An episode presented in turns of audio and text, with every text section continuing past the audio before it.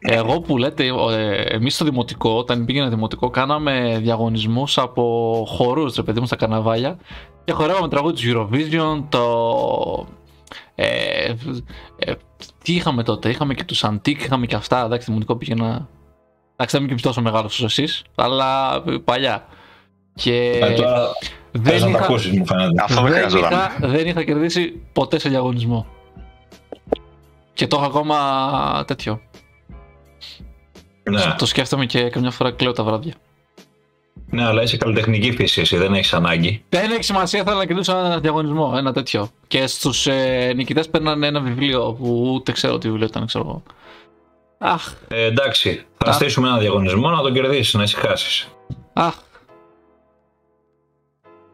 Οφ, Την γλυκούλη. να είσαι καλά, αυτό ήθελα να ακούσω. Εντάξει. Οχ, Γιατί αναστενάζει, τι έπαθε. τίποτα. Οι απόκριες μου φέρνουν μελαγχολία. Γιατί λεβέντι μου; Αχ, δεν μπορώ. Λοιπόν, πάμε intro, πάμε intro.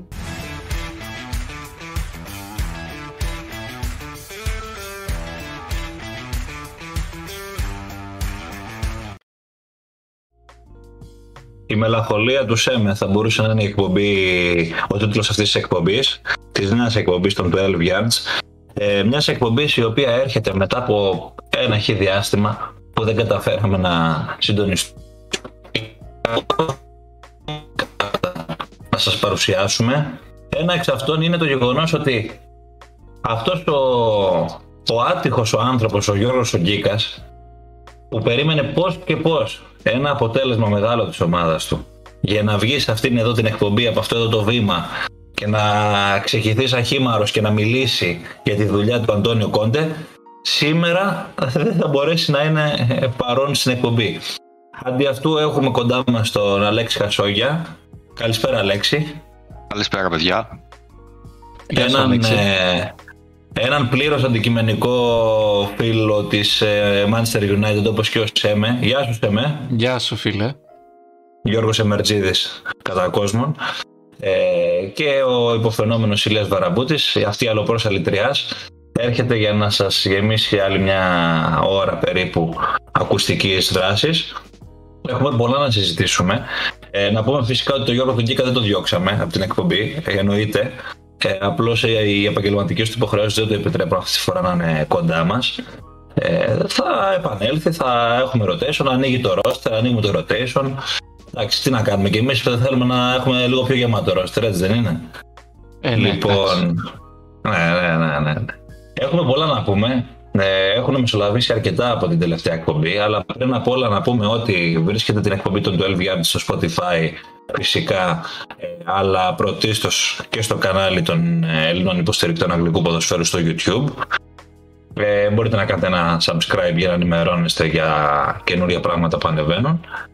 Ε, στο Spotify είναι λίγο πιο εύκολο ίσως να ακούσετε τις εκπομπές γιατί είναι έτσι λίγο για πιο μοντέρνο κόσμο όπως ο ΣΕΜΕ που είναι μέσα στην τεχνολογία.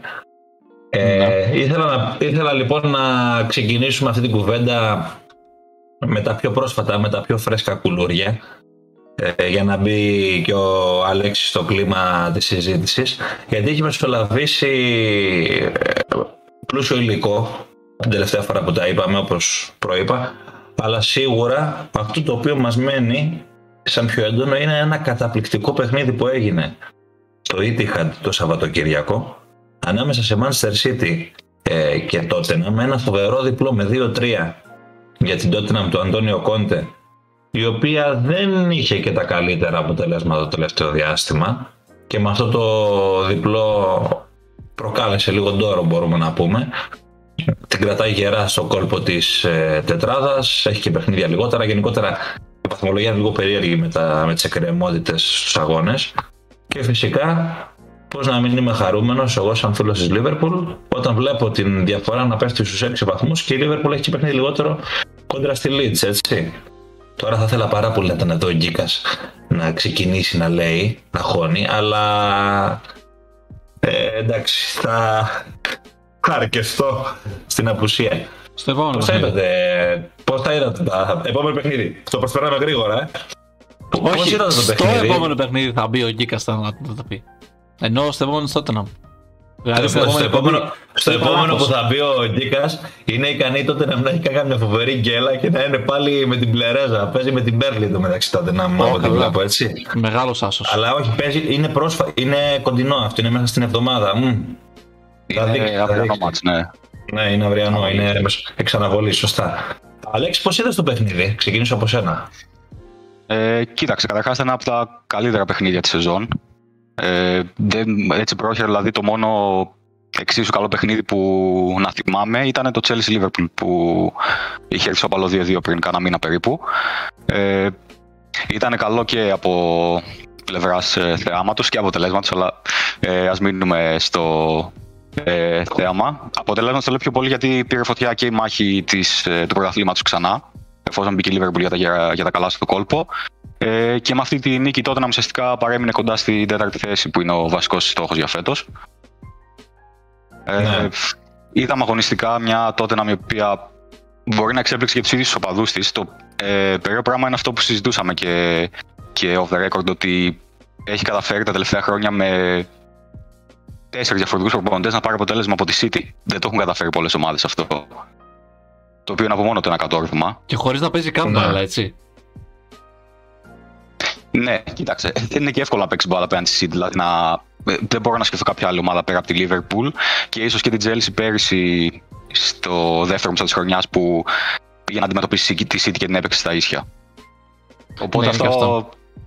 Ναι, σίγουρα παίζει ρόλο γι' αυτό. Το παιχνίδι το διαχειρίστηκε άψογα η Tottenham και ε, στις στιγμές που αύξησε την πίεση της η City για να ισοφαρίσει ή όταν ισοφάρισε για να ε, πάρει το προβάδισμα. Και το βασικότερο που είναι το πιο δύσκολο κομμάτι στις ομάδες που αντιμετωπίζουν τη City μέσα στο Etihad συνήθως είναι όταν έχεις την μπάλα στα πόδια σου, δηλαδή το λίγο χρόνο που οι ομάδες έχουν την μπάλα στα πόδια τους απέναντι στη City, να την χρησιμοποιήσουν σωστά, να βγουν δηλαδή ε, να βγάλουν απειλητικά παίχτες μπροστά, να κάνουν ευκαιρίες και να καταφέρουν ε, να εκμεταλλευτούν τις λίγες ευκαιρίες που, που έχουν απέναντι στην άμυνα της City. Μου δίνεις ε, εξαιρετική πάσα, Αλέξη. Ε, γιατί ήθελα να πω αυτό ακριβώς, ότι γενικότερα ο Κόντε δεν έχει δείξει στην σταδιοδρομία του ένας ε, προπονητής, ο οποίος θέλει την ομάδα του να είναι κυριαρχική συνήθως στα παιχνίδια, τουλάχιστον στα ντέρμπι, έτσι, στα παιχνίδια τέτοιου είδους να είναι κυριαρχική, να κρατάει πολύ την μπάλα. Θέλει να βρίσκει τους χώρους, θέλει να παίζει άμεσο ποδόσφαιρο, ποδόσφαιρο ταχύτητας και συνδυαστικό και να χτυπάει. Αυτό ακριβώς έκανε και στο Etihad. Δηλαδή και τα γκολ που έχει πετύχει, ή τέλο πάντων οι καλές στιγμές, για να το πάμε πιο συνολικά, που έχει στο παιχνίδι, είναι όλες φτιαγμένες με μια φιλοσοφία τέτοια, έτσι σε με. Έτσι είναι, ρε φίλε, αλλά ε, αυτό δεν φάνηκε τόσο στο, στον αγώνα. Δηλαδή, ε, όχι, θέλω να πω, τι είπα; Μισό. Όχι, sorry, άνοιξε κάτι. Ακούστηκε μόνο κατά λάθος. Κάτι πετάχτηκε στην οθόνη μου. Αυτό, sorry, ξανακάνε μια την ερώτηση. Ε, όχι, ήθελα να πω ότι ε, αν συμφωνείς με αυτό το κομμάτι, δηλαδή ότι η τότε να ο Κόντε έχει δείξει στα, στα διαδρομία του ότι θέλει να παίζει ένα άμεσο ποδόσφαιρο λίγο πιο απλοϊκό, λιγότερο κατοχής, ας πούμε, και κυριαρχικό, τουλάχιστον στα μεγάλα παιχνίδια. Αυτό έκανε με επιτυχία και η κόντρα στη City. Δηλαδή του πήγε ίσως το γεγονός ε, ότι έδωσε την μπάλα στη City και τη χτύπησε στη... στους χώρους. Κοίτα, και άμα είναι. Γενικότερα το είδες όλο αυτό, ας πούμε. Ναι. ναι, ρε παιδί μου, άμα είναι αυτό να είναι, να είναι αποδοτικό μόνο στα μεγάλα μάτια τα οποία δεν έχεις την κατοχή, δεν κάνεις το δικό σου παιχνίδι, ε, τι να το κάνω. Έρχεται από τρεις ε, συνεχόμενες είδες, άμα, δεν, άμα δεν κάνω λάθος. Ε, ναι. και, και, ο αγώνας με τη Letter που έπαιξε είχε βάλει γκολ στο 95 και στο 97. Ήταν, αυτό ήταν θαύμα. Εντάξει. Ε, να συζητάμε ότι κέρδισε τη City που την κέρδισε πολύ αντρικά με πολλά κοχώνες που τα λένε και οι φίλοι μου Ισπανοί. Αλλά όταν, ερχό, όταν έρχεσαι από μια ήττα στη Southampton, όταν έχει από μια τραγική ήττα στη Wolves. Γιατί ε, εντάξει, να δώσουμε και μια μνήμα στη Wolves, αλλά τότε να μην ήταν τραγική εκεί πέρα. Ε, όταν έχει. Δεν, δεν μπορώ να καταλάβω. Εντάξει, πολύ ωραίο αυτό το, το σύστημα που παίζει στα derby και το, και το έχω παρατηρήσει κιόλας. Αλλά κάτι άλλο, δηλαδή πέρα από τα derby, δηλαδή μου θυμίζει πάρα πολύ τη United των ε, προηγούμενων ετών που χάναμε με όλους, αλλά απέναντι σε City, σε Liverpool κτλ. πέραν αποτελέσματα. Δηλαδή αυτό ήταν ναι. τρομερό πράγμα. Ε, ναι. για, το, για, για τη μετέπειτα πορεία της τότε δεν, δεν, δεν ξέρω τι, τι μπορεί να γίνει. Είναι full απρόβλεπτη, δηλαδή μπορεί να πάει την Κυριακή στο τέτοιο, στην Burnley και να χάσει. Εγώ το θεω, θεωρώ πολύ πιθανό, πιθανότερο να χάσει από το να κερδίσει από την αλήθεια. Ε, Ναι. Δεν ξέρω, όλη αυτή η ανακατοσούρα μου κάνει κάπως έτσι. Ήθελα να μιλήσω όμως για τον Κουλουζεύσκι. Για τις νέες, Για τον θέσεις- για τις, Κουλουζεύσκι. για τις νέες ε, μεταγραφές του Tottenham. Που Για πες πάλι μας. και πόσο πονούσε και πόσο ε, σωστή είναι και ο Μπεντακούρ και ο Κουλουζεύσκι για αυτές τις θέσεις. Και πόσο ταιριάζουν στο σύστημα του Κόντε. Αυτό που είπες. Δηλαδή, Ισχύει. είναι πραγματικά μπράβο στο επιτελείο της Tottenham και ευτυχώς που δεν κυνήγησε τον Τραωρέ και πήγε στην Παρσελώνα. Ευτυχώς, ευτυχώς παίζει, Ναι. να, απο- παίζει να αποφύγανε, όχι πυροβολισμό, παίζει να αποφύγανε, ξέρω εγώ, ολόκληρη, ολόκληρο Ναι. μετεωρίτη που δεν τον πήρανε. Γιατί Το συζητούσαμε αυτό, ναι, το ισχύει. συζητούσαμε, το συζητούσαμε. Ναι. Κακά τα ψέματα. Πέρα από το τρέξιμο και από το να ανοίγει χώρους να κάνει, δεν μπορεί. Δεν μπορεί. Και λείπει, ε, λείπει ένας τέτοιος παίκτης τότε. Ναι. Τουλάχιστον έλειπε. Δεν ξέρω τώρα τι θα Ναι. γίνει από εδώ και πέρα. Ε, εντάξει, το παρελθόν είναι παρελθόν. Οι ήττες έχουν μείνει εκεί. Τώρα στο μέλλον τι θα γίνει, αν τους έδωσε αυτή η νίκη ένα ηθικό προβάδισμα που πρέπει να τους έδωσε. Έτσι, δεν έχουν και ευρωπαϊκές υποχρεώσεις, δηλαδή είναι πιο ξεκούραστοι, είναι πιο τέτοιοι. Και έχουν και αγώνες για να κυνηγήσουν τετράδα. Ε, δεν, δεν ξέρω τι θα μπορεί, τι μπορεί να γίνει. Άμα μπορεί να αντέξει την πίεση από εδώ και πέρα. Γιατί δεν είναι Ε, το εύκολη η λοιπόν. Premier. Θέτω λοιπόν το κέριο ερώτημα τώρα στον Αλέξη. Θεωρείς ότι τότε να με έχει... ε, όχι, δεν θα πω βενζίνης στο ρεζερβουάρ της, γιατί εντάξει, αυτό είναι μια άλλου είδους συζήτηση. Έχει το ψυχικό σθένος, έχει την ισορροπία, έχει τη συνέπεια, έχει, αν έχει αφομοιώσει τη φιλοσοφία του Κόντε, εν πάση περιπτώσει όλα αυτά μπορούμε να τα πούμε γενικότερα ε, με μία φράση. Έχει βάσιμες ελπίδες να μπει στην τετράδα. Όχι βαθμολογικά προφανώς και έχει. Βάσιμες αγωνιστικές ελπίδες. Είναι μια καλή ερώτηση, δεν μπορώ να απαντήσω με ένα ναι ή με ένα όχι. Είναι καταρχάς καινούργια ομάδα υπό την, ε, υπό την έννοια ότι ο προπονητής είναι εδώ και δύο μήνες. Οπότε προσπαθεί να τους μάθει ένα διαφορετικό στυλ παιχνιδιού. Προσπαθούν οι παίχτε να μάθουν το ποδόσφαιρο κόντε, ο κόντε να μάθει τους παίχτε του. Βρισκόμαστε ακόμα σε αυτή τη φάση. Ε, γι' αυτό και δεν υπάρχει σταθερότητα που μπορεί ας πούμε, να βγάλει διπλό City και να χάσει εντός έδρα από θεωρητικά υποδέστερες ομάδες όπως η Wolves ή η Southampton. Ε, άμα αρχίσει να, να έχει την αυτοπεποίθηση να κερδίζει τέτοια παιχνίδια, γιατί ειδικά στην έδρα της δεν την παίρνει να, κάνει, ε, να έχει περαιτέρω απώλειες, ε, πιστεύω ότι και με την αστάθεια που έχει United, την απειρία που έχει Arsenal που παρουσιάζει κάποιες στιγμές, θα ε, έχει βάσιμες ελπίδες για την τετράδα. Αν θα τα καταφέρει ή όχι, δεν ε, ξέρουμε, ωστόσο μπορεί να το διεκδικήσουμε μέχρι τέλους. Δηλαδή στη ζυγαριά βάζεις την, ε, την απειρία της Arsenal. Τι άλλο είπε για την United, θύμισε μου τη λέξη; Ε, αστάθεια. Την Εντάξει, αστάθεια. είπα να το πω γενικά. Η τότε να μας πούμε δεν έχει τίποτα. Κανένα πρόβλημα. Όχι, αυτό σου λέω ότι είναι ακόμα καινούργια ομάδα. Ενώ, γι' αυτό το λόγο και είναι ασταθής Όχι. ομάδα. Αν καταφέρει να. Το λέω ότι θεωρώντας ότι το, το, το, το, έχει και τα δύο. είναι αυτό το. Α πούμε. Εντάξει, έλα, προφανώ πλάκα κάνω. Sorry, άμα σε διέκοψα. Όχι, όχι, όχι, ναι. Ουσιαστικά με αυτό. Δηλαδή, ε, βάση ε, ομάδας μπορείς να πεις ότι η United είναι φαβορή λόγω υλικού, αλλά δεν το δείχνει αυτό με στο γήπεδο μέχρι στιγμής. Οπότε θεωρώ ότι όλα είναι πιθανά. Συμφωνώ, συμφωνώ. Άρα, συνοψίζοντας, συνοψίζοντας, μιας και πάει εκεί η κουβέντα, ας το, α- ας το αφήσουμε να πάει μόνο του. Έχουμε θεωρητικά αρκετές ομάδες σε αυτή τη μάχη, ωραία, αρκετές. Δηλαδή είναι, α- αν θεωρήσουμε ότι η Chelsea θα είναι στην τετράδα, γιατί δεν νομίζω ότι υπάρχει πολύ βάσιμη αμφιβολία, κυρίως λόγω αγωνιστικής ας πούμε συμπεριφοράς. Είναι σταθερή, είναι Λοιπόν, πολύ σταθερή. είναι σταθερή, εντάξει, δεν νομίζω ότι θα κινδυνεύσει. Αν θεωρήσουμε λοιπόν ότι για μία θέση ρίζουν η United, η West Ham, η Arsenal, η Wolves και η Tottenham. Ποια πιστεύετε τη δεδομένη χρονική στιγμή ότι δείχνει πιο compact να τα καταφέρει. Και τετράδα. Και είπες Wolves. Ναι. Έβαλα και τη Wolves στο παιχνίδι. Ε, ε, ε, ε, Δεν θα το πάω μόνο βαθμολογικά που εννοείται πως είναι στο κόλπο βαθμολογικά. Δείχνει ένα συνεπές πρόσωπο. Κακά τα ψέματα. Εντάξει, πολλές ομάδες ανά τους καιρούς δείχνουν συνεπή, συνεπή πρόσωπα, αλλά so what, ξέρω εγώ. Δεν νομίζω ότι Άρα θα, την- θα μπορεί να στην. Προφανώς την απορρίπτουμε για τετράδα. Δεν νομίζω καν ότι είναι Άρα θέμα. στο μυαλό σου δεν υπάρχει Wolves, υπάρχουν οι υπόλοιπες τέσσερις; Ε, ναι, τώρα εντάξει. ε, Η εφτάδα θα είναι κατόρθωμα για τη Wolves. Δηλαδή δεν νομίζω ότι. Οκ.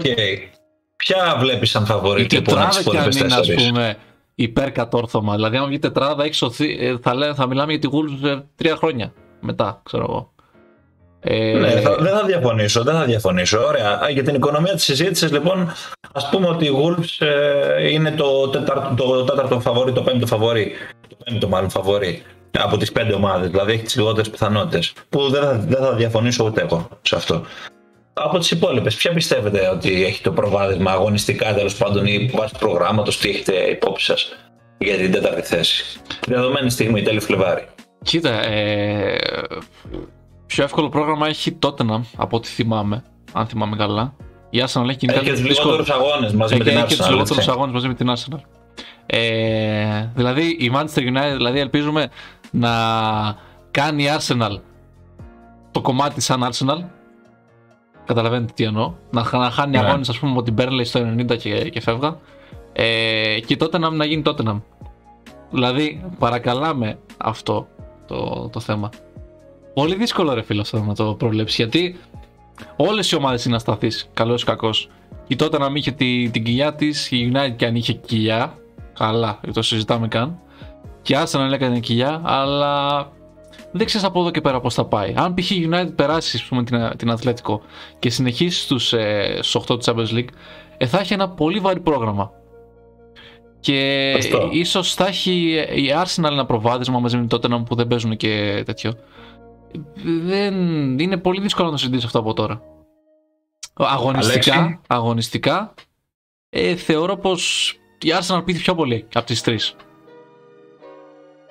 Σωστό. Θα συμφωνήσω και εγώ με το ΣΕΜΕ ότι έστω και ένα πολύ ελαφρύ προβάδισμα στην Arsenal θα το έδινα. Γι' αυτό, ναι. Ε, Καταρχάς, επειδή όπως πολύ σωστά είπες, δεν έχει η Ευρώπη που παίζει ένα μάτι τη εβδομάδα. Κατά δεύτερον, έχει επιδείξει μια αρκετά ικανοποιητική σταθερότητα στα παιχνίδια με, τις, με τους θεωρητικά υποδέστερου αντιπάλους. Έχει βρει τον τρόπο να τα παίρνει. Ε, είτε παίζοντας καλά, είτε όχι. Ε, και πλέον είναι αυτό που είπες με το πρόγραμμα. Η United, αν ε, καταφέρει και περάσει την Ατλέτικο και έχει άλλα δύο απαιτητικά μάτια παρακάτω στη Champions League. Ε, όρια την έλλειψη βάθους στο ρόστερ που δεν, ε, δεν έχει επιλογές η United στον πάγκο για να τα βγάλει πέρα σε δύο διοργανώσεις πάντα. Ε, πιστεύω ότι για τον λόγο αυτό και μόνο η Arsenal έστω και ένα μικρό προβάσμα αυτή τη στιγμή με βάση τα τωρινά δεδομένα ε, το έχει στη μάχη για την τέταρτη θέση. Και, στο- και το βλέπεις στο τα χορτάρι απέκλεια- αυτό. Σωστά. Τα απέκλεια και τη West Ham και τη Wolves, ε, όχι ότι δεν έχουν ε, παρουσιάσει πολύ καλή εικόνα. Η Wolves έχει βελτιωθεί ήδη στην πρώτη ζώνη του Bruno Lage, κάνει πολύ καλή σεζόν. ε, Κάνει πολύ καλή δουλειά ο Πορτογάλος. Αλλά έχει σοβαρό θέμα στο γκολ. Δηλαδή έχει πετύχει νομίζω λιγότερο από 25 γκολ αυτή τη στιγμή, αν δεν κάνω λάθος. Και 23. όσο σταθερή να είναι 23, ναι. Και όσο σταθερή και να είναι αμυντικά, άμα θες να κατακτήσεις τέταρτη θέση, πρέπει κάποια μάτσα να τα σκοτώνεις. Δηλαδή, αν δεν μπορεί να σκοράρει εύκολα μπροστά, θα το βρει μπροστά της αυτό στη συνέχεια. Απ' την άλλη, η Ναι. West Ham, η οποία ε, μπορεί και κόντρα στα προγνωστικά να συνεχίζει ανάλογη ίσως και καλύτερη πορεία με πέρσι, αλλά λίγο η απουσία στην άμυνα, λίγο και το ότι μην ξεχνάμε ότι και η West Ham έχει το Europa League και είναι μάλιστα μια διοργάνωση στην οποία μπορεί να πάει ψηλά. Νομίζω το έχουν και σαν στόχο στην ομάδα ότι μπορεί να κάνει μια πορεία, μια καλή πορεία στην Ευρώπη. Ίσως μείνει πίσω και για αυτόν τον λόγο. Ε, και εκτός αυτού, νομίζω η West Ham είναι αυτή τη στιγμή η ομάδα με περισσότερα παιχνίδια. Έχει περισσότερα παιχνίδια από τους υπόλοιπους. Και είναι ακόμα στην πέμπτη θέση. Οπότε, άμα δώσουν και οι υπόλοιπες ομάδες τα μάτια που χρωστάνε, μπορεί η West Ham να μείνει λίγο πίσω στο, στο κυνήγι της τέταρτης θέσης. Σωστό. Ναι, και νομίζω Σωστό. δεν, είναι- και, δεν είναι και, και στόχος, ας πούμε. Είναι, στόχος είναι η εφτάδα και οτιδήποτε παραπάνω είναι προφανώς ε, ε, καλώς ερχόμενο. Αλλά εντάξει, δεν Σωστά, νομίζω δεν θα ότι πει είναι. όχι. Προφανώς, Δεν προφανώς. θα πει όχι στο Europa League, ναι, ακριβώς. Προφανώς. Εντάξει, μιας και ξε, συζήτησα, συζη- είπες για Wolves ε, και έκανες, ε, έχει πάρα πολύ καλό κέντρο η Wolves. Και σε όσα παιχνίδια και να παίζει, δείχνει να είναι εμ, η κυρίαρχη του αγώνα. Εντάξει, πέρα από μερικούς αγώνες που δεν βλέπετε. Και ειδικά στην αρχή του πρωταθλήματος δεν βλεπόταν, αλλά σιγά σιγά το έχει εξελίξει. Και αυτός ο Μουτίνιο, ρε παιδιά, αυτός ο Μουτίνιο, ε, τι παιχταράς που είναι αυτός ο Μουτίνιο. Τι παιχταράς που είναι αυτός ο Μουτίνιο. Δεν, δεν, α, αυτή η πορτογαλική απικία Πραγματικά. Αλλά και... γενικά η... Ναι, ολοκλήρωσε, συγγνώμη. Όχι, ήθελα να πω αυτό και ότι ο, και, για τον Μπρούνο Λάζ λέγαμε δεν θα βγάλει το χειμώνα, δεν θα κάνει αυτό. Που όντως με, την, με την εμφάνιση της ομάδας, με τις εμφανίσεις που έκανε η Wolves, δεν, θα, δεν έπρεπε να τη βγάλει, να το βγάλει το χειμώνα. Τον πιστέψαν όμως και το συνεχίσαν. Ε, ε, εκεί έχω μια ένσταση. Δηλαδή, ενώ η Wolves ξεκίνησε στραβά στα αποτελέσματα της, πολύ στραβά, έδειχνε μια εικόνα μιας ομάδας που έχει ένα μπούσουλα στο παιχνίδι της, αλλά της λείπανε κάποια ε, συστατικά. Οπότε θεωρώ ότι γενικότερα η επιλογή Μπρούνο Λάζα ήταν πάρα πολύ σωστή ως προς αυτήν την κατεύθυνση. Ήταν και ένας προπονητής που έπαιζε αυτό το σύστημα που έπαιζε και ο Νούνο τα προηγούμενα χρόνια. Καλά, για το σκοράρισμα, αυτά που είπατε, συμφωνώ και Παυξάνο, έχει φοβερή δυστοκία και τα έχουμε ξαναπεί σε προηγούμενες εκπομπές.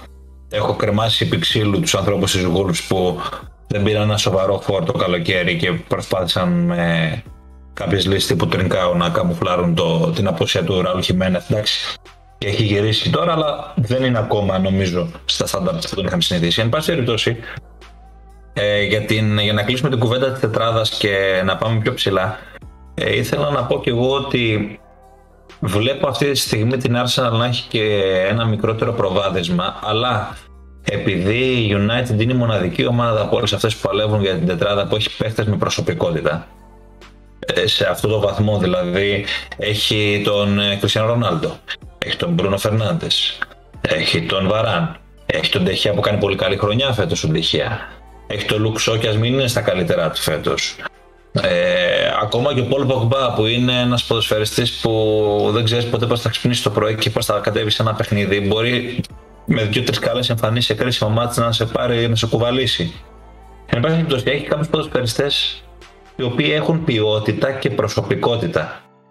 Ε, η Arsenal δεν έχει αυτή την πολυτέλεια, είναι πιο πολύ μια ομάδα συνόλου.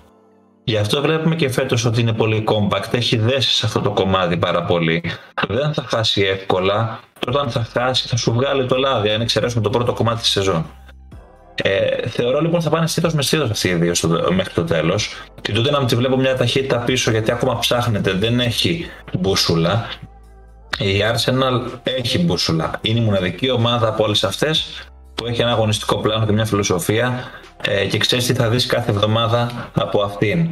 Τώρα για τη United, αν τελειώσει η Ευρώπη εδώ και ξέρω ότι δεν έχει plan B όπως ήταν πέρσι με το Europa League, με το Europa League ε, θεωρώ ότι θα δώσει όλη τη σταγκάζια στο πρωτάθλημα καθαρά και για λόγους δηλαδή πρεστής, δηλαδή αν η United μείνει εκτός τετράδας που ο στόχος στο ξεκίνημα της σεζόν ήταν να κυνηγήσει τον τίτλο το πλήγμα θα είναι βαρύτατο θεωρώ και γενικότερα για όλο το σύλλογο. Επίσης, ε, εντάξει άμα το βλέπεις έτσι ε, με θέμα ποιότητας παικτών, ναι προφανώς η United είναι πολύ μακριά και από τις δύο.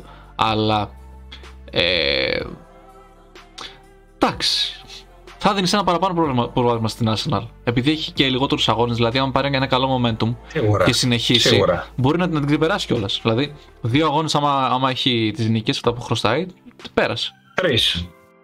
Τρεις λιγότερους έχει το United. Στην στο μείον 4. Στο μείον 4, αυτό λέω. Δύο αγώνες να πάρει από αυτούς που χρωστάει. Ναι, ναι, ναι. Την ναι, ναι. έχει. Συμφωνούμε. Την, την έχει Συμφωνούμε. περάσει. Ε, Συμφωνούμε. Και μιας και μίλησε για τη United, στα τελευταία παιχνίδια, παρά το ότι δεν παίρνουν, απο, δεν παίρνουν αποτέλεσματα, ε, φαίνεται ότι η ομάδα παίζει καλά, ρε φίλε. Δεν μπορείς να, το, να πεις αυτό όχι. Δηλαδή, το τι, τι, τι, παιχνίδι, τι παιχνιδάρες κάνουμε, πόσο ωραία ανοίγουμε το παιχνίδι, ε, πόσο ωραία τις μπαλιές. Ο, ο Μπρούνο Φερνάνδη είναι. Καλά, εντάξει, τρομερός παίκτης, απίστευτος. Μυρίζει τις κινήσεις, βλέπει τι θα κάνει ο άλλος πριν το κάνει. Βλέπει τρεις πάσες πιο μακριά ο Μπρούνο. Αλλά όταν φτάνει η μπάλα στο γραμμένο το τέρμα μπροστά, βάλ την αμέσα, ρε Ρονάλντο. Βάλ την αμέσα. Μας έκοψε. Βάλ την αμέσα. Μας έκοψε το Εστουρού πρόστιμο. Εδώ και πέντε αγώνες έχει χάσει ό,τι δεν χάνεται, ρε. Τι, αυτό το πράγμα. Ασόγια μίλα. Μίλα για θα πιω σελίδα μου. Μίλα. Έχει χάσει την υπόλοιπη καριέρα του, έχει χάσει τελευταία μάτσα. Αυτό είναι Ε, μεγάλη αλήθεια. Ο, ο Χριστός και η Παναγία. Πάρε τον αγώνα με τη Εγώ- Middlesbrough να περάσουμε στο FA Cup. Πάρε τον αγώνα με, την, ε, με τη Southampton Ήμαρτον. Έλεος. Έξαλλος. Έξαλλος. Έλεος. Παιδιά, Έλεος. Τώρα το θα γκολ- ήμασταν... Έλα ρε φίλε τώρα. Θα ήμασταν τώρα στο συν ούτε κι εγώ ξέρω πόσο και ήμαρτον. Δεν θα συζητούσαμε καν για το θα μας περάσει η Arsenal, θα μας περάσει η Tottenham, δεν θα λέγαμε τίποτα τέτοιο. Μια χαρά θα ήμασταν νικητέραστοι, θα ήμασταν κοντά στην Chelsea. Ε, τώρα. Έξαλε. Πάει και κάνει τώρα, είναι δυνατόν. Ε, δεν μπορώ, ρε φίλε, δεν μπορώ. Δεν μπορώ. δεν μπορώ. Ελπίζω, ελπίζω, ελπίζω να, τα, να, να βάλει τα πάντα στο Champions League. Αυτό ελπίζω. Κοίταξε να δεις τώρα μεταξύ μας μιας και το έθιξες και ας πάμε εκεί την κουβέντα και θα γυρίσουμε μετά στην κορυφή λίγο που ήθελα να πάμε. Αλλά εντάξει, τώρα δεν σε, σε κρατάει. Δεν σε κρατάει εσένα τώρα τίποτα. Ε, ο Ελιά τώρα είναι στο μείον 6 με έναν αγώνα λιγότερο και πάμε στην κορυφή, ξέρω εγώ. Κατευθείαν. Εγώ είμαι θηρίο, εγώ είμαι θηρίο σε κλουβί αυτή τη στιγμή, αλλά μάλλον εσύ είσαι μεγαλύτερο θηρίο σε κλουβί. Ε, και θα καλέσω τη φωνή της λογικής του Αλέξη να, να μας πει ε, λίγο πώς βλέπει τη United, αν συμφωνεί με αυτό που είπε σε μένα, αλλά πριν πεις Αλέξη, ήθελα να πω ότι μου έκανε φοβερή εντύπωση το γκολ του Fred κόντρα στη Leeds. Πολύ ωραία ανάπτυξη από τη United. Έκανε εντύπωση σε οποιοδήποτε παρακολουθεί την ομάδα φέτος, γιατί είναι μόλις η δεύτερη φορά που ε, σημειώνουμε γκολ μετά από μια τόσο ωραία ομαδική προσπάθεια. Ε, η πρώτη ήταν σε μάτς με την Newcastle που είχε ήδη κρυφθεί και απλά βάλαμε ένα τέταρτο στο τέλος. Σωστό. Ένα του Lingard, αν θυμάστε σωστά. Άμα θυμάστε. Ναι, ναι, ναι, ναι. Ε, πριν συνεχίσω να πω και εγώ ότι ε, η κατάσταση στην οποία είδαμε το Seven πριν, λίγο, πριν λίγα λεπτά είναι η κατάσταση που βρίσκεται ο μέσος οπαδός United εδώ και ε, δεν θα πω μερικά χρόνια. Ναι, θα πω για τον τελευταίο 1,5 μήνα που απλά τα, τα αποτελέσματα πάνω τα ήταν το ένα χειρότερο από το άλλο. Και εσύ, Αλέξη, είσαι σε αυτήν την κατάσταση; Ε, όταν λέω ναι, ουσιαστικά δεν νομίζω ότι υπάρχει παδός United που παρακολουθεί την ομάδα χρόνια και δεν έχει απειβδίσει με κάποια πράγματα. Ε, Απλώς προσπαθούμε να, να δούμε και τη θετική πλευρά. Ισχύει αυτό που είπε ότι έχει δείξει κάποια σημάδια βελτίωσης τουλάχιστον στο πώς αγωνίζεται. Γιατί στο πώς θέλουμε να αγωνίζεται, το πώς θέλουμε να αγωνίζεται μάλλον απέχει πάρα πολύ ακόμα Καλά, ναι, από αυτό που βλέπουμε. Ε, υπάρχουν κάποια σημάδια βελτίωσης. Ένα θετικό είναι τα παιχνίδια που κάνει ο Σάντσο τον τελευταίο καιρό, τα τελευταία δύο-τρία παιχνίδια στα οποία ε, έχει παρουσιάσει πολύ καλύτερη εικόνα από το πολύ μέτριο πρώτο μισό της σεζόν που έκανε. Κοιτάξτε, ήταν και λογικό κιόλας γιατί ναι, μεν άκλο, αλλά είναι καινούργιο πρωτάθλημα. Δεν έχει ξαναγωνιστεί στην Premier League. Χρειάζεται το χρόνο προσαρμογής που χρειάζεται οποιοδήποτε παίξει έρχονταν από, από τη Γερμανία. Με τη City είχε κάνει κανένα παιχνίδι; Δεν είχε παίξει την πρώτη ομάδα, αν θυμάμαι καλά. Και είχαν αγοράσει κατευθείαν ah, okay, okay. όταν ήταν στη δεύτερη ομάδα, ναι. Οπότε αυτό το μπούτο της Premier League πρέπει να το έκανε φέτος. Και ένα παιχνίδι να παίζει δεν σημαίνει κάτι. Ούτε καν. Ε, σωστά, σωστά, σίγουρα. Ε, αυτό τώρα, άμα δούμε ότι. Ε, άμα εκμεταλλευτούμε το momentum και την καλή ψυχολογία που ε, αποκτήσαμε από το διπλό στη Leeds, γιατί έχω καιρό να δω ομάδα ε, με, τόση, με τόση θετική ψυχολογία, μπορούμε να το εκμεταλλευτούμε και να ε, να τα δώσουμε όλα απέναντι στην Ατλέτικο. Είναι, OK, okay, ξέρουμε όλοι ότι η Ατλέτικο είναι τα τελευταία χρόνια μια από τις πιο δυσκολοκατάβλητες ομάδες. Ωστόσο, όσοι παρακολουθούν η Ισπανία, ξέρουν ότι φέτος δεν, είναι, δεν είναι στα καλά της. Και έχει και πολλές απουσίες. Πολλές απουσίες. Ε, έτσι έχουν βγει κάποιες μεταγραφές και υπάρχει και η μουρμούρα ότι έφτασε στο τέλος, έκλεισε τον κύκλο το σημειώνει στην ομάδα και ότι νομίζω είναι πιο έντονο από το ενδεχόμενο να αποχωρήσει από την, ε, τον Ατλέτικο.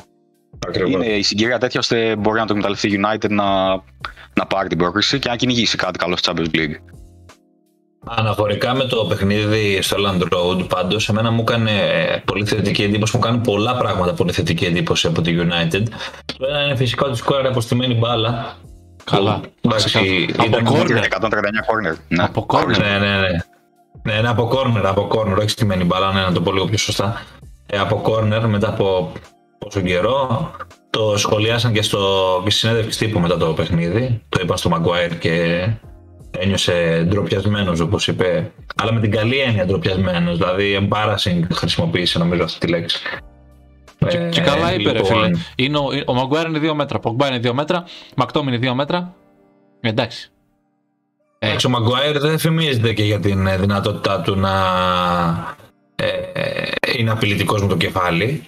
Τι λες, Έχεις ρε; σκοράρει παρόλα αυτά με την εθνική Αγγλία σε κάποια τέρματα. Σε εμάς δεν τα βάζεις. Ναι, έχεις σκοράρει. Τουλάχιστον με τη United, ε, εγώ δεν έχω αυτή την εικόνα ότι Εντάξει. κατεβαίνεις στα κόρνερ και λες κατέβηκε αεροπορία τώρα. Πώς θα τους σταματήσω. Κοίτα, ότι η μπάλα βρίσκει το κεφάλι του σαν μαγνήτης, το βρίσκει. Το θέμα είναι να μπαίνει μέσα. Ασχήνει το. Το κεφάλι. Ναι, Ναι, εντάξει. μετά. Καλά, προ, προφανέστατα έτσι. Αλλά, εν πάση περιπτώσει, ε, ήθελα να σχολιάσω ένα αυτό και δεύτερον το πώς αντέδρασε η United ενώ βρέθηκε να προηγείται με 2-0.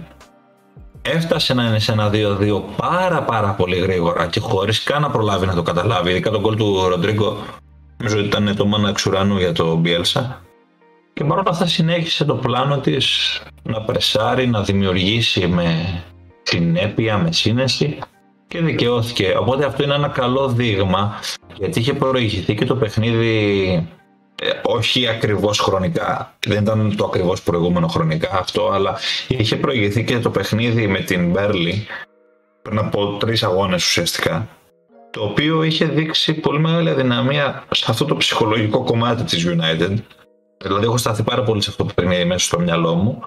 Και σίγουρα όλο αυτό αφήνεις έτσι μια θετική επίγευση ε, όσον αφορά το μέλλον της United. Τα παιχνίδια με την Ατλέτικο είναι κρισιμότατα για την ε, πορεία της σεζόν. Προσωπικά θεωρώ ότι αν η United δεν καταφέρει να αποκλείσει αυτή την Ατλέτικο θα είναι μια αποτυχία για αυτήν. Γιατί μιλάμε για μια Ατλέτικο η οποία όπως πολύ σωστά είπε ο Αλέξης έχει φτάσει σε ένα τέλος εποχής και κατά ψέματα. Εντάξει, πέρσι πήρε το πρωτάθλημα όπως το πήρε. Βλέπουμε πλέον ότι δεν είναι η ίδια ομάδα που ήταν πριν από κάποια χρόνια. Αλλά θα πω κλείνοντας ότι η United έχει φέτος πολύ μεγάλο πρόβλημα απέναντι σε ομάδες οι οποίες ξέρουν να αμυνθούν και θα παίξουν ε, ε, θα, θα ζουν και θα πεθάνουν με την, αμυ- με την σκληροτράχυλη λογική ενός αγώνα και στο πώς θα επιβιώσουν μέσα σε αυτόν. Τις United τις πηγαίνουν οι ομάδες που είναι πιο αλέγρες, παίζουν λίγο πιο ε, ανοιχτό ποδόσφαιρο για να βρει και τους χώρους να, να διεκδικήσει πράγματα, να ζητήσει πράγματα για αυτή. Εν πάση περιπτώσει, ε, να πούμε επίσης για μπροστά στη βαθμολογία, για ψηλά, ε, όχι επειδή είμαι Liverpool, αλλά ναι, ναι. θέλω, τη, θέλω τη γνώμη σας. θέλω τη γνώμη σας, βλέπεις πως ξεκινάω, δεν λέω κουβέντα ακόμα Αχ, για τη και να Liverpool. χάσετε από τη Leeds. Αχ, Να να χάσουμε από τη χάσετε Leeds. από τη Leeds πόσο θα γελάω. Γιατί με Καλέ. όποιον μιλάω, με όποιον μιλάω που είναι Liverpool, το θεωρούν να είδε ότι είναι στο μείον 3, ας πούμε. Ναι, και κακά τα ψέματα, θα ακουστεί άσχημα, θα το πω κι εγώ. Θεωρώ ότι η Liverpool με το momentum που έχει αυτή τη στιγμή και με τον αέρα που έχει, έχει ήδη εντωμεταξύ σχεδόν κλειδώσει και την πρόκριση στους 8 του Champions League. Είναι σε πολύ καλό ε, φεγγάρι για να μην κερδίσει την ε, Leeds στο Anfield. Δηλαδή, δεν βλέπω τρόπο ώστε να μην τα καταφέρει. Ε, εντάξει, να μπει ποδόσφαιρο, είναι, δεν ξέρεις ποτέ τι γίνεται. Αλλά οκ, τώρα τι να σου πω. Ε, εν πάση περιπτώσει, ας κάνουμε μια υπόθεση εργασίας σε με, για να μην θίγεσαι για την αγαπημένη σου Leeds. Έλα μωρέ, πλάκα Ότι η κάνω Liverpool- αμέσως, πλάκα κάνω, μωρέ, αμέσως, ρε, πω, πω. ότι η Liverpool κερδίζει την ε, Leeds και πάει στο μείον 3. Τα ίδια παιχνίδια με τη City. Ναι, Έχουμε πρωτάθλημα προφανώς, έτσι, βαθμολογικά. ναι. Αγωνιστικά έχουμε πρωτάθλημα, πιστεύετε, ή η City είναι ακόμα 1,5 βήμα μπροστά, τέλος πάντων, όσο μπορεί να είναι στο μυαλό σας; Να μην σας, να μην σας το γλιστρήσει το πρωτάθλημα, προσέξτε. Μόνο. Μάλιστα, μάλιστα, μάλιστα. Θα σε φτιάξω εγώ καλά, περίμενα. Κάτσε να πάρουμε ένα πρωτάθλημα, θα δεις. Θα σε βγάλω στη σέντρα μετά. Κοίτα, προφανώς αγωνιστικά η Liverpool είναι φοβερή. Αλλά βλέπεις ότι η City χωρίς να προσπαθεί, χωρίς να κάνει κάτι το extravagant, ε, είναι, είναι πρώτη. Και με τόση άνεση. Και χωρίς Έντερφορ. Και χωρίς ας πούμε την περσινή City που έλεπες και έβγαζε μάτια. Και αυτό το πράγμα είναι τρομα, τρομακτικά ε, καλό για το τι μπορεί να κάνει αυτή η ομάδα από εδώ και πέρα. Και η υποπίεση και τα λοιπά και τα λοιπά και τα λοιπά. Και εντάξει, ευτυχώς ο Guardiola στο πρωτάθλημα δεν βγάζει τα κόμπλεξ του, βγάζει, τα, τα βγάζει μετά τους αγώνες. Ενώ αγωνιστικά δεν βγάζει τα, τα κόμπλεξ που έχει. Ε, οι κληρώσεις του είναι εύκολες και στο Champions League και στο FA Cup. Χριστέ μου, τι θα γίνει με αυτή την ομάδα, Ναι. ρε γάμο. Τι πράγμα είναι αυτό, ρε, με τις κληρώσεις City; Τέλος πάντων. Έχει άστρο. Τι άστρο, όλο το γαλαξία έχει πάρει ρε, τόσα χρόνια. Ε, αγωνιστικά θα έχουμε πρωτάθλημα, προφανώς θα έχουμε πρωτάθλημα. Στο μείον 3 είναι η Liverpool. Δηλαδή, μια γκέλα να κάνει City, βαθμία. Θα μου πεις πρέπει να μην γκελάρει και η Liverpool. Ναι, OK, okay, εντάξει. Αλλά ψυχολογικά έχει ανέβει το. Όχι, όχι, έχει ανέβει, να βρω την έκφραση. Ψυχολογικά έχει πλησιάσει λίγο και έχει πλησιάσει λίγο από πίσω και χτυπάει τον νόμο σιγά σιγά στον Πεπ και λέει Πεπ πρόσεχε, πρόσεχε έρχομαι, πρόσεχε λέει ο Κλόπ Κα, Καυτή η ανάσα στο σβέρκο της έτσι, δηλαδή έτσι. Πού, πού θα κάνει Πού, πού. Γκουαρδιόλα Στο κλόπ του Γκουαρδιόλα Εγώ θέλω να σας ε, παρουσιάσω ένα πολύ πιθανό ενδεχόμενο το οποίο ε, όπως το έχω σκεφτεί στο μυαλό μου δεν είναι και τελείως απίθανο και μπορεί να καταλήξουμε να έχουμε ένα πρωτάθλημα ακόμα πιο ε, πιο ανταγωνιστικό από αυτό τη σεζόν 18-19 που κάναν και οι δύο αυτό το τρελό 98-97 βαθμούς. Ε, ας πούμε ότι η Liverpool παίρνει το match με τη Leeds και κάνει και ένα διπλό στη City, αν και αργεί το μεταξύ τους παιχνίδι. Ναι. Σημαίνει ότι πάνε στην ισοβαθμία. Η διαφορά της City είναι αυτή τη στιγμή η διαφορά των τερμάτων είναι στο συν 46 και της Liverpool συν 44, που σημαίνει ότι μπορεί να φτάσουμε στο σημείο να οι δύο μάτς να ισοβαθμούν και να καθόμαστε να μετράμε ποιος θα βάλει τα περισσότερα γκολ για να πάρει το πρωτάθλημα. Το έχω σκεφτεί και να ξέρεις ότι αυτή η σκέψη δεν μου αρέσει καθόλου. Νομίζω η Liverpool έχει μεγαλύτερη διαφορά γκολ. Αυτή τη στιγμή. Καλύτερη επίθεση. Έχει καλύτερη επίθεση κατά ένα γκολ, αλλά η διαφορά είναι καλύτερη για την ε, City, έτσι δεν είναι; Ε, Συν 46. Ναι. ναι, έχει και ένα μάτι λιγότερο η Liverpool, σωστά. Και πόσο έχει η Liverpool? Ε, έχει συν 44 έχει 64-20 mm. και έχει συν 46 η City αυτή τη στιγμή. Το οποίο αλλάζει εύκολα αν λήξει ένα 3 0 με τη Λίτη. Πάρα πολύ εύκολα. Το οποίο αλλάζει εύκολα, ναι, αλλά μετά μιλάμε για ισορροπίες αδιανόητα λεπτές. Για να σας πω και την αλήθεια, θεωρώ ότι αν πάει το πρωτάθλημα μέχρι τέλους έτσι, όχι επειδή είμαι ο παδός της Liverpool, αλλά επειδή ακριβώς είχε την ατυχία η Liverpool το 18-19, όπως είπε ο Αλέξης, να πέσει πάνω σε αυτήν την υπερηχητική σεζόν και τη City. Δηλαδή, όταν έχεις κάνει 95 βαθμούς, έχεις κάνει ε, μία ήττα σε όλο το πρωτάθλημα, αν δεν κάνω λάθος, και κάνει εκείνη τη σεζόν η Liverpool. Ναι. Αυτή στο Etihad. Ναι. Λοιπόν, και χάνει το πρωτάθλημα με αυτόν τον τρόπο, ίσως η μοίρα σου να πρέπει να σου γυρίσει ανάποδα και να πάρεις ένα πρωτάθλημα που θα κρυθεί στο νήμα. Δηλαδή θα είναι πολύ κρίμα για, για τον κλοπ και για την ομάδα να χάσει δύο πρωταθλήματα με αυτόν τον τρόπο. Και μετά πώς θα, πώς θα κορυδεύουμε το. Ωραία. Ποιον θα κορυδέψει, τι θες να κάνεις; Ε, τώρα λέμε ρε παιδί μου στους Liverpool ότι έχουμε 20 πρωταθλήματα, αυτοί έχουν 19. Μετά τι θα λέμε; Και ε, κάτσε δηλαδή, εσύ τώρα γιατί έτσι δηλαδή, εμείς ψυχή δεν έχουμε ένα πρωτάθλημα 31, 31 χρονών φτάσαμε. Ένα πρωτάθλημα θα έχουμε δει. Μπορείτε να δηλαδή, πείτε, έχουμε 6 τσουλού. Εκεί το βουλό και λέει εντάξει. Α oh. τα μαλλιά μας, ρε δηλαδή λυπήσου μας κάπου. Ρε φίλε, δηλαδή. μπορείς να πεις, έχω 6 τσουλού. Εγώ το βουλώνω εκεί. Άμα σου πω εγώ όμως έχω 20 πρωταθλήματα και μου πεις έχω 19, το βουλώνει κι εσύ. Ε, τελείως. Τώρα, άμα έχετε ναι. 20, θα πείτε και εμείς έχουμε 20. Τι έγινε. Ε, ε, ενδιαφέρουσα προσέγγιση, άμα ε, το τώρα, θα την κρατήσω στο πίσω μέρος του μυαλού μου.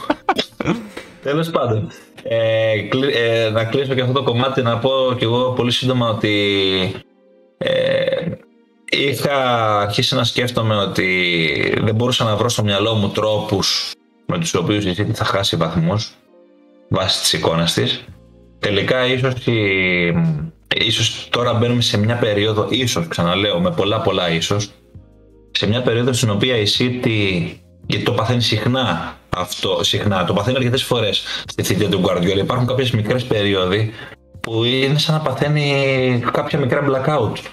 Και δεν τη βγαίνουν πράγματα στο παιχνίδι. Ε, θυμώνει σαν ομάδα, εκνευρίζεται, δεν έχει καθαρό μυαλό, χάνει παιχνίδια, χάνει βαθμούς. Το έχουμε δει αρκετές φορές να συμβαίνει. σω μπαίνουμε σε μια τέτοια περίοδο. σω. Με πρώτο παιχνίδι αυτό κόντρα στο Tottenham. Αν έχουμε μπει σε μια τέτοια, αν έχουμε μπει σε μια τέτοια περίοδο, η Liverpool είναι καλά και θα μπορέσει να το εκμεταλλευτεί. Λογικά. Βάσει της εικόνας της. Ρε, εσύ, να σου πω κάτι. Αυτό που κάνει η City, δηλαδή και οι γέλες κανονικά, είναι μέσα στο ποδόσφαιρο. Έχουμε, έχουμε θέσει, έχουν θέσει τόσο ψηλά τον πύχη η City ε, τα τελευταία χρόνια. Γιατί εντάξει, πέρσι η Liverpool έκανε πολλές γκέλε μέσα στη χρονιά. Ε, που θεωρούμε ότι ε, μία ήττα μέσα στο, στο τέτοιο είναι ας πούμε, ο, τρομακτικό. Έκανε ήττα η City. Ω, τελείως. Την κοινωνία ε, συμφωνώ. Αυτά είναι εξωπλωματικά πράγματα. Δηλαδή, Η κανονικά ίδια- οι ήττες... Η ίδια έχει θέση τον πύχη εκεί, έτσι. Η Ακριβώς, ίδια. ακριβώς, ακριβώς. Δηλαδή, και οι ήττες είναι μέσα, στο, μέσα στη, στη χρονιά. Το ότι δεν έχανε τόσο καιρό δεν σημαίνει κάτι. Εντάξει, ήρθε, είχε έρθει η Α. Chelsea στο 16 ας πούμε και είχε, κα- πόσο, πόσους πόντους είχε; Είχε 100, 100 και. Αδιαπραγμάτευτο αυτό που λες, αλλά Εντάξει. θεωρώ λοιπόν ότι μ, η Liverpool ε, έχει βρει τώρα τον τρόπο της και ο Klopp με το rotation που έχει κάνει, έχει ανοίξει το roster κτλ. κτλ. Θα κρυθούν πολλά πιστεύω από την κλήρωση που θα έχουν οι δύο ομάδες. Λέω οι δύο ομάδες γιατί θεωρώ ότι η Liverpool πολύ δύσκολα θα χάσει την πρόκριση από την Inter, η οποία κάπως λίγο κραδένει τώρα το οικοδόμημά της. Δεν είναι στα καλά της αυτή την περίοδο. Ε, το είδαμε και στο Ιταλικό πρωτάθλημα που έχασε Ναι, από τη ναι. Σασουόλο. Γενικότερα ε, νομίζω ότι θα εστιάσει τώρα εκεί περισσότερο να μην χάσει τα σκύπτρα. 1-0-2 τώρα πόσο εύκολα να τρέπεται. Δεν είναι πια και τα εκτός έδρας γκολ να μετρήσουν να πεις ότι τους άνοιξε το παιχνίδι πήγε ένα-τρία πέρασες. Θα έχει παράταση. Εν πάση περιπτώσει, ε, θεωρώ λοιπόν ότι η Liverpool και η City θα δουν και τις κληρώσεις τους. Η Liverpool δεν καίγεται νομίζω τόσο πολύ για το Champions League στο μυαλό της. Το ξέρει, το έχει δει. Πήγε ένα τελικό, το πήρε. Η City έχει αυτό το βραχνά. Εξαρτάται πού θα αποθέσει και το ενδιαφέρον της περισσότερο. Δεν ξέρω. Πάντως θεωρώ ότι είναι μεγάλο στοίχημα για τον κλοπ αυτό το πρωτάθλημα. Αν καταφέρει η Liverpool να πάρει αυτό το πρωτάθλημα, θα είναι από τα πιο παλικαρίσια πρωταθλήματα των τελευταίων χρόνων. Έτσι πιστεύω προσωπικά. Θα Καλά, Αλέξη, Θα το ε, δούμε. Κάνω μια, Για- μια γιατί- παρένθεση εδώ, Ηλία. ναι, πες. Ναι, ναι, εννοείται. Ε, τελευταία φορά που η Liverpool πήρε το Champions League ήταν ακριβώς η ίδια κατάσταση. Δηλαδή ήταν τη χρονιά που μάζεψε 97 βαθμούς και έχασε το πρωτάθλημα. Που Σωστά. από την αρχή της χρονιάς λέγανε ότι στόχος μας μεγάλο είναι το πρωτάθλημα. Δεν έκατσε εν τέλει γιατί η City έκανες 14 σερί νίκες. Και παρόλα αυτά η Liverpool ενώ δεν παράτησε το Champions League και προς τιμή της ε, έκανε τη μεγάλη ανατροπή με την Barcelona και κατέκτησε έναν εξίσου σημαντικό τίτλο. Αυτό Σωστό, θέλω να πω. πολύ σωστό. Αν Ότι, όχι σημαντικότερο. Ναι. αυτό θέλω να πω ότι βάσει ρόστερ και οι δύο ομάδες μπορούν να πάνε και για τα δύο. Εκείνη τη χρονιά η Liverpool είχε 97 πόντους στο πρωτάθλημα και πήρε και Champions League. Αν το λέξει αυτό σε κάποιον, θα σου λέγει ότι πήρε πρωτάθλημα και Champions League. Αλλά δεν το πήρε. Οπότε, ε, αυτό ήθελα να ρωτήσω στο, στο, στον Αλέξη. Η City δεν έχει το, το roster για να τα κάνει και τα δύο; Νομίζω είναι η ομάδα που έχει το πληρέστερο roster, Προφανώς. τουλάχιστον στην Αγγλία, για να κάνει και τα δύο, ναι. Ε, Ειδικά Συμφωνώ. με τις κληρώσεις που, που τις, ε, τις επιτρέπουν να κάνει ένα κάποιο rotation σε παιχνίδια που άλλες ομάδες αντίστοιχα, π.χ. στο μάτι με τη Sporting. Ε, δύσκολα κάποια άλλη ομάδα σε επαναληπτικό της φάσης των 16 θα έχει τη δυνατότητα να κάνει τέτοιο rotation. Η City θα την έχει παρόλα αυτά. Θα φέρω στο τραπέζι πάντως και ας, ας βάλουμε εδώ μια τέλος πάντων άνω τελεία θα πω γιατί θα έχουμε την ευκαιρία να τα ξανασυζητήσουμε φυσικά και στο μέλλον ε, όσον αφορά αυτή την κόντρα της κορυφής. Η διαφορά ε, μπορεί να ακουστεί πολύ περίεργο αυτό που θα πω και δεν ξέρω πώς μπορεί να το πάρει κάποιος που θα το ακούσει αλλά θα το πω, θα το τολμήσω να εκτεθώ. Η διαφορά ανάμεσα στις δύο ομάδες που σίγουρα η City έχει πολύ πιο πλούσιο ρόστερ και τουλάχιστον σε όλες τις γραμμές πλην της επίθεσης θα πω εγώ ε, η διαφορά των δύο ομάδων είναι στον πάγκο δεν θεωρώ φυσικά τον Klopp καλύτερο από τον Guardiola ούτε τον Guardiola καλύτερο από τον Klopp δεν μπορώ να μπω σε αυτή τη διαδικασία και σε αυτή τη σύγκριση Οκ. αλλά θεωρώ θεωρώ πως πολλές φορές η City χάνεται μέσα στην προσπάθεια του Guardiola να ανακαλύψει κάτι καινούριο και να παρουσιάσει κάτι καινούριο και να βάλει λίγο και το εγώ του πάνω από της ομάδας και των ε, στόχων της. Τολμώ να το πω, ναι, το έχω ξαναπεί. Σε, Ε, μα, και σε εκεί η City δεν χα- είναι. Και εκεί η City χάνεται σε αυτό. Έγινε και στον τελικό του Champions League τον περσινό. Η Liverpool αυτό δεν το έχει. Ο Κλοπ δεν το κάνει αυτό το πράγμα. Ο Κλοπ δεν ανακαλύψει την Αμερική σε παιχνίδια που καίει μπάλα. Δεν θέλει να δείξει ε, ότι είναι μια ποδοσφαιρική ιδιοφυΐα σε ένα παιχνίδι που θα συγκεντρώσει βλέμματα. Θα πάει με την πεπατημένη, θα πάει με αυτό που ξέρει. Θα εμπιστευτεί τους στρατιώτες που ξέρει ότι θα του κάνουν τη δουλειά. Δηλαδή προσπαθεί ε, να συμπορεύεται το πνεύμα του με αυτό της ομάδας. Κάποιες φορές ο Guardiola αυτό δεν το κάνει. Αυτό πιστεύω. Και ίσως εκεί είναι και το μεγαλύτερο αβαντάζ της Liverpool κόντρα στη City. Δηλαδή θέλω να πω ότι η City μπορεί να πάει να παίξει κόντρα στη Liverpool ένα παιχνίδι που θα κλείνει ο τίτλος και να δούμε κάτι αντίστοιχο με αυτό που έκανε στον περσινό τελικό του Champions League που θα τον εκθέσει. Ο κλοπ αυτό δεν θα το κάνει. Και το ξέρουμε. Αυτό το έχουμε δει στην πορεία τους Ναι. αυτά τα χρόνια στην, ε, στις ομάδες αυτές. Εν πάση περιπτώσει, θα ήθελα να, κάνω, να σου απαντήσω όμως αυτό με Ναι. μια ερώτηση. Ε, Εννοείται. δεν θεωρείς ότι φέτος η Liverpool έχει και αυτή το καλύτερο roster των τελευταίων ετών; Από άποψη βάθους πάντα.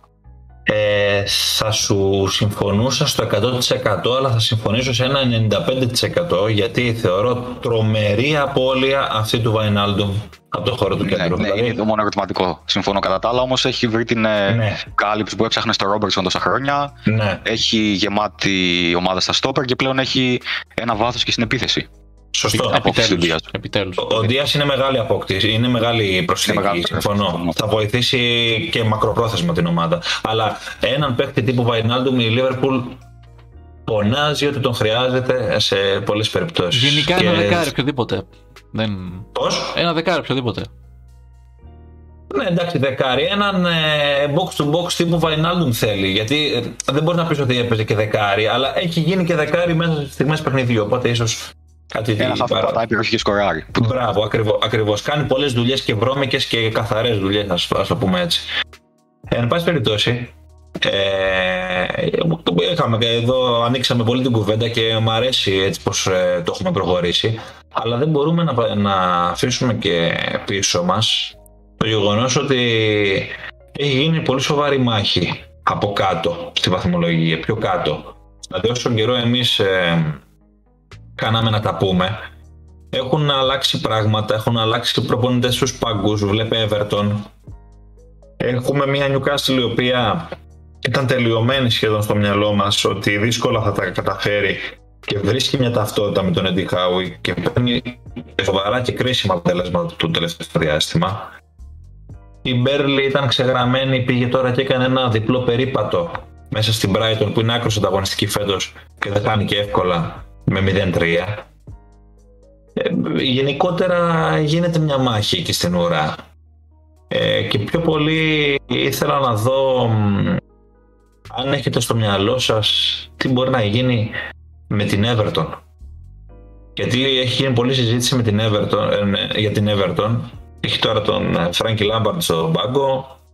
Ε, Έχει κάνει κάποιες μεταγραφές ε, που έτσι έκαναν, δημιούργησαν μια αίσθηση τον Ιανουάριο όπως αυτή του Van de Beek ας πούμε ε, ο δανεισμός του ε, θεωρείτε ότι θα ξεμπερδέψει γρήγορα από αυτές τις διαδικασίες που ε, σίγουρα δεν τις ταιριάζουν και ιδιαίτερα ή είναι μια ομάδα που θα δώσει μάχη μέχρι τέλους εκεί κάτω Να, να ξέρεις τι γίνεται. Είναι το πρόγραμμα δύσκολο. Είναι πάρα πολύ δύσκολο το πρόγραμμα. Δηλαδή, ε, όλες αυτές οι ήττες που έχει κάνει, έχει χάσει από την Brighton, έχει χάσει από την Ballas, έχει χάσει από την ε, Norwich, από τη Villa, η Newcastle, Southampton, έχει χάσει από τα πάντα. Και από εδώ και πέρα αγωνίζεται, ε, βλέπω τώρα το πρόγραμμα, με City, Tottenham, Wolves, Newcastle, Watford, West Ham, United, Palace, κτλ, κτλ, κτλ, Liverpool, Chelsea, Leicester, Arsenal. Δεν. Δεν. Άμα κάνει καμιά υπέρβαση, το πολύ, το πολύ να βγει εντέκατη. Δεκάδα δεν νομίζω να πιάσει. Και το λέω και... Δεν είναι και ο στόχος αυτός εξάλλου πλέον.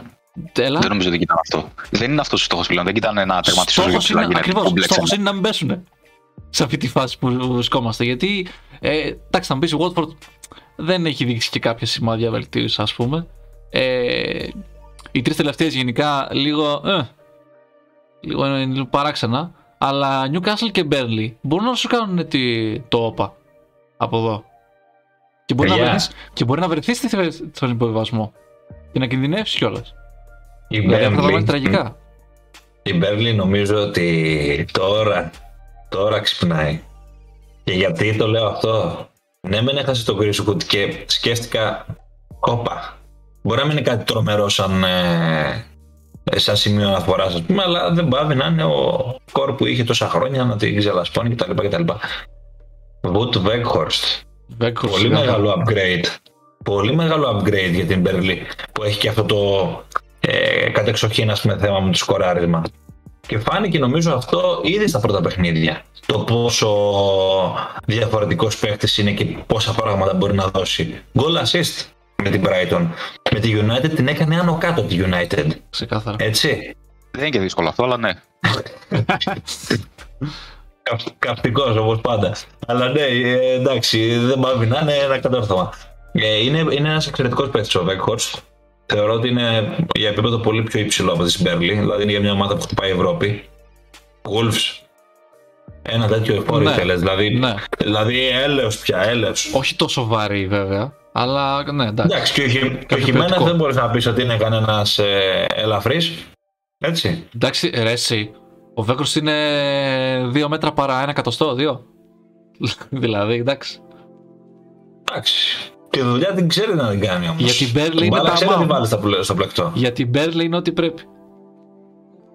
Όχι, μεγάλη, μεγάλη υπόθεση αυτή για την Μπέρλι, γιατί βλέπω ότι η Μπέρλι σιγά σιγά θα αρχίσει να μαζεύει τα αποτελέσματα που θέλει.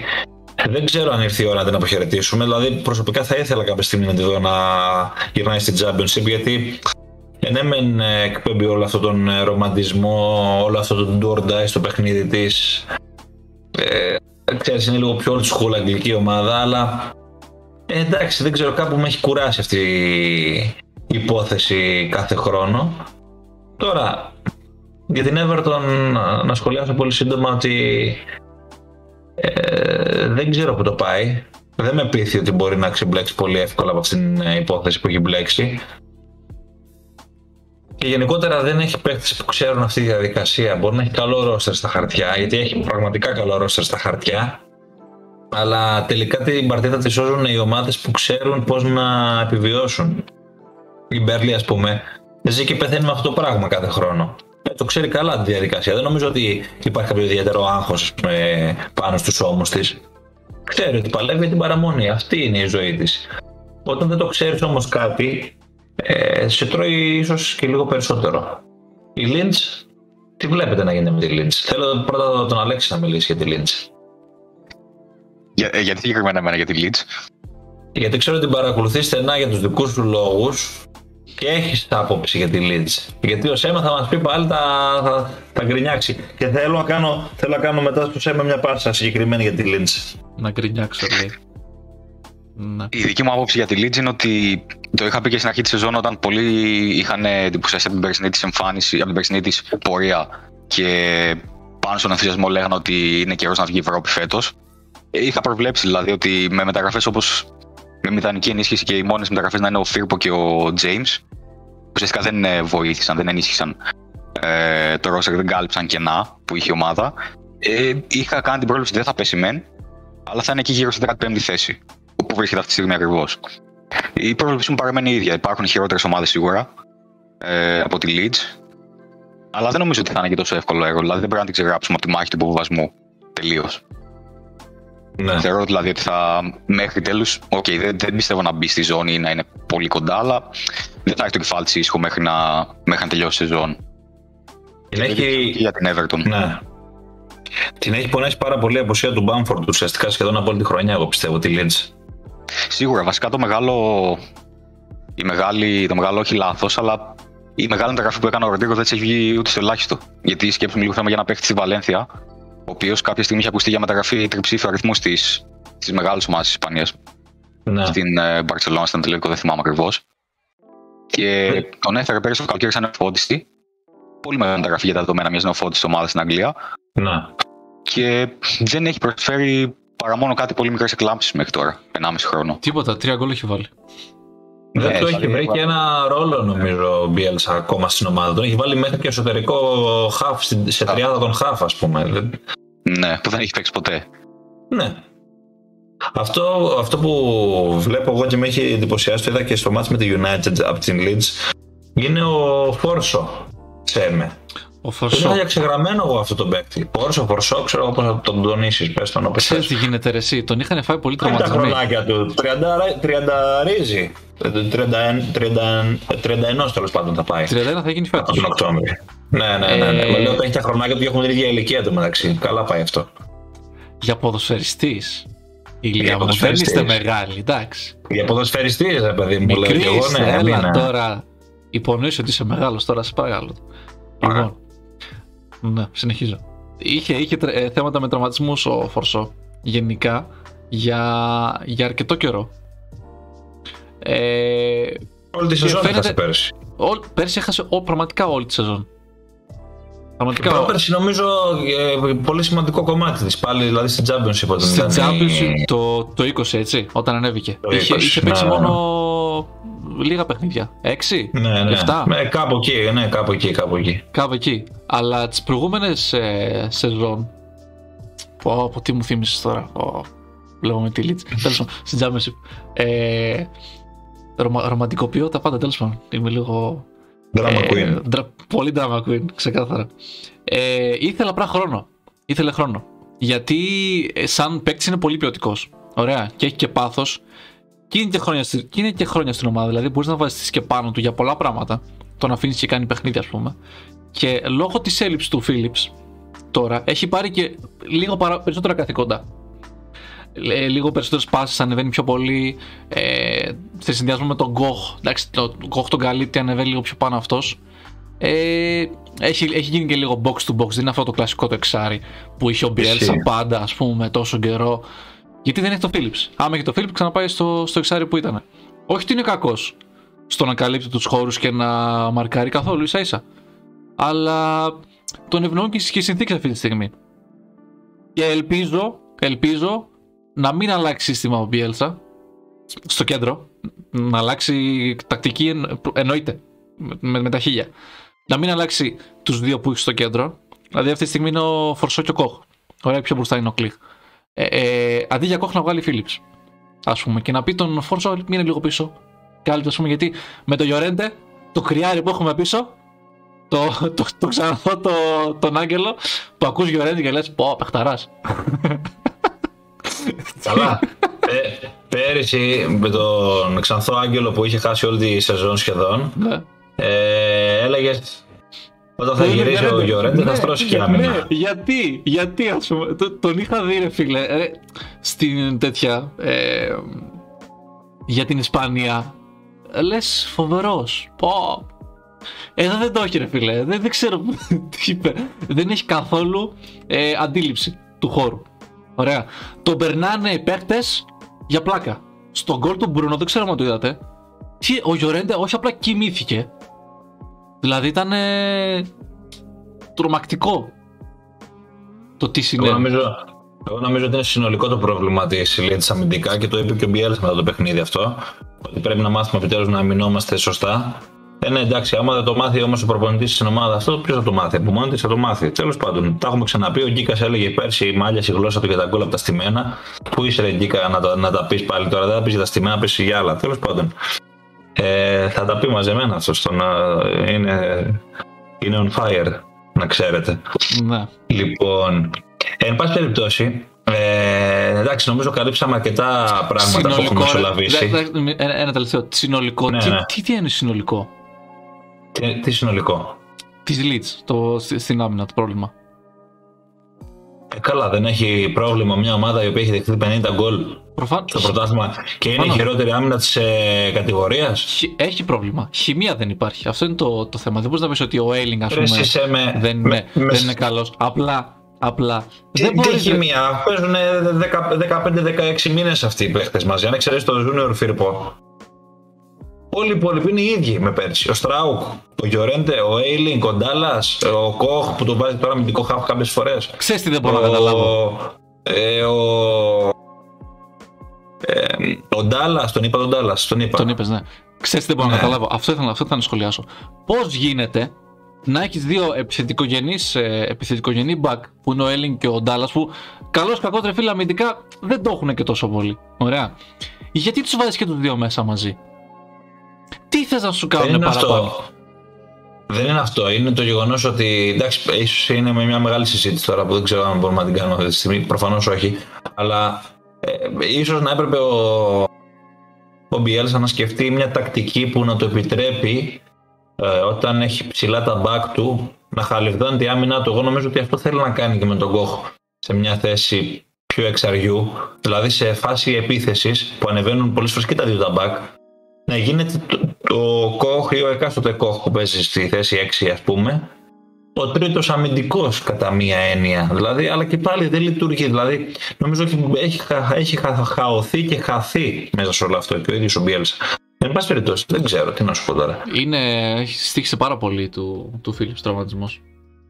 Ναι, συμφωνούμε σε αυτό. Εντάξει, ο Φίλιπ έχουμε δει τι είδους ποδοσφαιριστή είναι. Και, και όχι μόνο ε... επειδή λείπει ο Φίλιπ, επειδή τα, τα, έχει κάνει όλα μαντάρα. Δεν ξέρει πού να βάλει τον ένα, δεν ξέρει πού να βάλει τον άλλο, ποιος να κάνει, ναι, ποιο ναι, να ναι. ανεβαίνει. Χάνεται. Χάνεται πάρα πολύ ο Μπιέλσα στη σκέψη του και το βλέπουμε γι' αυτό και η Λέτζ δεν έχει μια συνέπεια στην ομάδα και φέτος. ειδικά φέτος.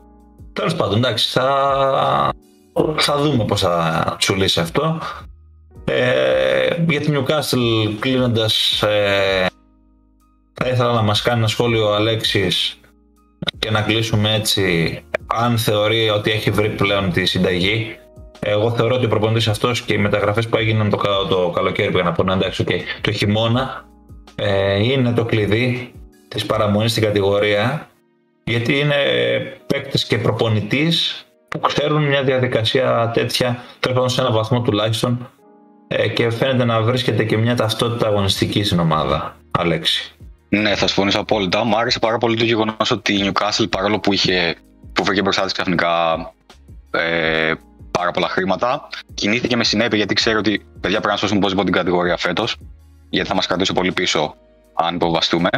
Και επένδυσε σε έναν προπονητή ε, νεαρό μεν, αλλά με εμπειρία από την Premier League. Και ξέρει να ένα... ομάδες. Σωστό. Ξέρει να και ομάδες.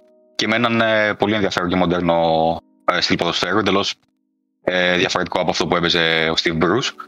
Και εξίσου θετικό για μένα ήταν το γεγονός ότι κινήθηκε για παίχτε κατά ε, κύριο λόγο για παίχτε που έχουν εμπειρία από το πρωτάθλημα. Ναι. Δηλαδή, είμαι full αντίθεση με τα γραφή του Chris Wood, αλλά μπορώ να καταλάβω το σκεπτικό. Ε, Συμφωνώ.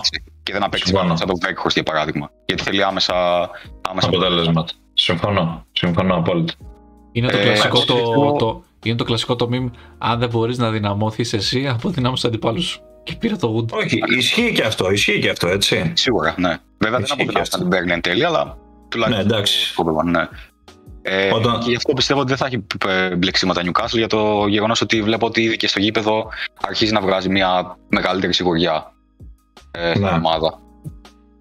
Θα συμφωνήσω σε αυτό που λες. Θα δούμε πώς θα εξελιχθεί. Έχουμε ευρωπαϊκά, είμαστε εν μέσω ευρωπαϊκών αγώνων. Ε, γενικότερα το πρόγραμμα είναι τέτοιο που δεν ξεμένουμε από παιχνίδια γιατί είχαμε και πολλές αναβολές ε, σε κάποια φάση της σεζόν λόγω του κορονοϊού. Γενικότερα όρεξη να έχετε ε, από δράση. Υπάρχουν πράγματα να δούμε, υπάρχουν πράγματα να σχολιάσουμε. Ευελπιστούμε και νομίζω ότι θα τα καταφέρουμε μετά και την προσθήκη εδώ του Αλέξη στην ομάδα μας ε, να είμαστε πιο κοντά στα τεκτενόμενα για να τα σχολιάζουμε γιατί έρχεται ένα τελευταίο μισό, τελευταίο μισό, τελευταίο εν τρίτο ας πούμε τέλος πάντων της σεζόν που εδώ είναι ουσιαστικά το ψωμάκι, να το πω έτσι πολύ απλά, ε, για όλα, για τον τίτλο, για την παραμονή, για την Ευρώπη, για τα ευρωπαϊκά. Έχουμε δηλαδή πάρα πολλά να, να συζητάμε κάθε, κάθε φορά. Οπότε νομίζω θα έχουμε την ευκαιρία να τα ξαναπούμε ε, εκτενέστερα για όλα. Κάναμε μια πολύ ωραία συζήτηση ε, επί τούτου. Να ευχαριστήσω τα παιδιά. Το... Καλά, όχι, το ΣΕΜ δεν τον ευχαριστώ. Εντάξει, τώρα. Γιατί; Τους τύπους με το ΣΕΜ. Ε, εντάξει, τώρα να, να σε ευχαριστήσω τώρα εδώ πέρα. Τι; Ε, πρώτα πρώτα το ΣΕΜ ευχαριστώ γιατί έχει, ρίξει, έχει ρίξει και πολλή δουλειά γενικότερα για όλο το τελετουργικό εδώ της εκπομπής και το λέω πρώτη φορά έτσι ανοιχτά. Ε, και είδες έτσι.